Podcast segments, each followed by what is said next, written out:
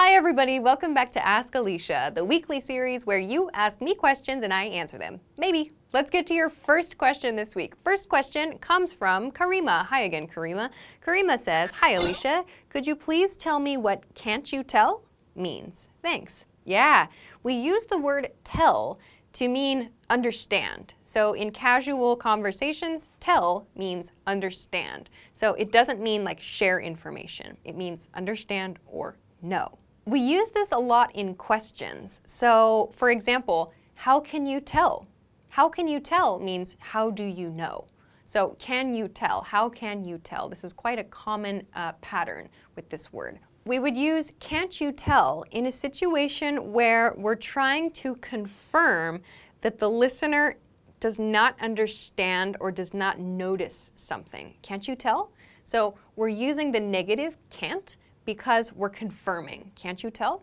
So we would use this in a situation where maybe the speaker has some like change or there's something that they hope the listener notices, but maybe the listener does not notice and the speaker wants to confirm. For example, I got a haircut. Can't you tell? This is an expensive suit. Can't you tell?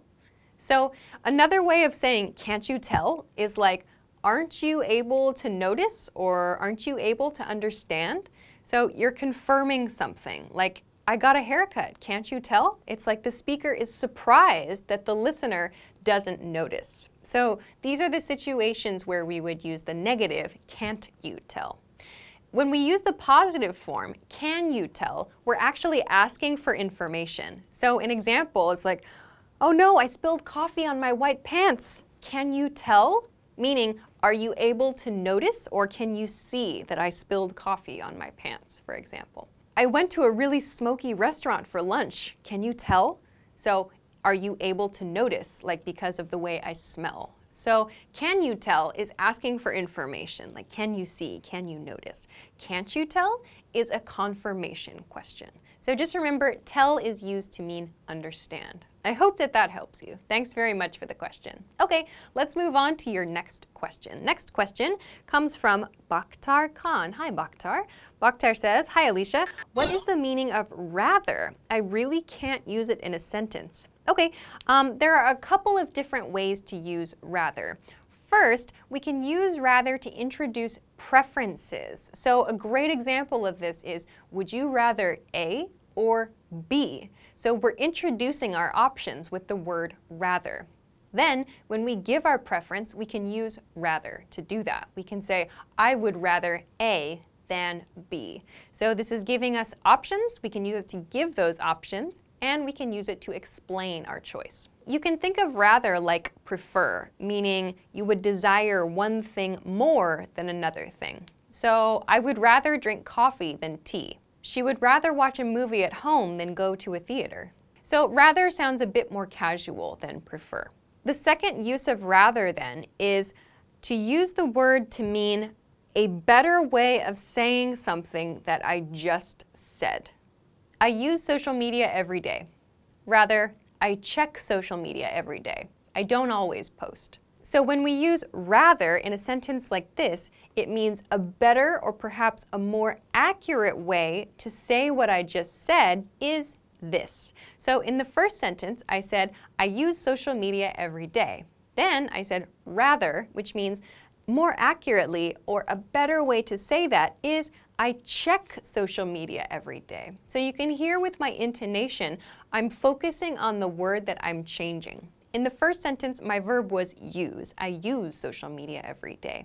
When I use this rather pattern, I'm emphasizing with my voice the change that I have made. So I check social media every day. That's the thing that's more accurate. So when we use rather, this is kind of a common uh, emphasis pattern. Let's look at one more example. He hates going on business trips. Rather, he hates the paperwork required for going on business trips. So in that case, we're making the statement a little bit more accurate and we use rather to explain that. So he doesn't hate business trips, he hates the paperwork he has to do for business trips. So we use rather in this way as well. So those are two ways to use the word rather. I hope that this helped you understand. Thanks very much for the question. Okay, let's move on to your next question. Next question this week comes from Tan Tishin. Hi, Tan. Tan says, number one, what's the difference between important, essential, and significant? And two, what is the meaning of time after time, year after year, or day after day? Okay, let's look at your first question important, essential, and significant. Um, so, important means it requires attention, something that requires our attention. Some examples we have some important news to share. It's important we have a meeting soon. Essential means important and we cannot do without it. Like if we don't have this thing, something negative might happen. Some examples. Healthcare is essential for all citizens. It's essential we solve these problems as soon as possible. So, significant means something very noticeable or to a great degree, to a great extent. Examples. There was a significant increase in profits last year. We lost a significant amount of inventory in the storm. Okay, so that's a quick introduction to the differences between important, essentially, and significant. Now let's go on to your question about year by year or day by day and those kinds of patterns. We just use these to emphasize that over time something happened. So, like for example, year by year she improved her English speaking abilities. It means like as years passed, something occurred gradually. So, day by day, he grew more and more proficient at playing the trumpet, for example. So, it's referring to something that continues over a period of time that's expressed with this day by day or year by year. So, if it's an everyday action, you could use day by day to mean like um, a child growing, for example. Like day by day, the child grew stronger or if it's something that's more long term, like language studies, you could say year by year, her English speaking abilities grew. So we're talking about a continuing action over time usually that grows or like that changes in some way. So we can use these kinds of expressions to talk about that progress. I hope that that helps you. Okay, thanks very much for the question. Let's move on to your next question. Next question this week comes from Bruno Donizete Bueno. Hi, Bruno. Bruno says, Hi, Alicia. Please tell me what is the difference between I go and I will go? Okay, um, I go begins a present tense statement. So that's something that happens now, like part of a schedule or just something that you regularly do. Examples I go shopping every weekend. I go to the dentist once a year. I will go is a future tense statement, a simple future tense statement. When you use will, you're talking about something that's probably in the near future and maybe something you just made a decision about. Examples I'll go with a latte, please. I think I'll go to the movies after work. So, will go is a future tense statement. I go is a present tense statement. Hope that that helps you. Thanks for the question. Okay, let's move on to your next question. Next question for this week comes from Constantine. Hi, Constantine. Constantine says, Hi, Alicia. Is there a difference between because and cause? It seems to me they have a similar meaning, yes? Yes, these are the same. So because and cause have the same meaning because. Um, we write cuz without be at the beginning just to be more casual, to be a little bit more friendly. So you can use them in the same way.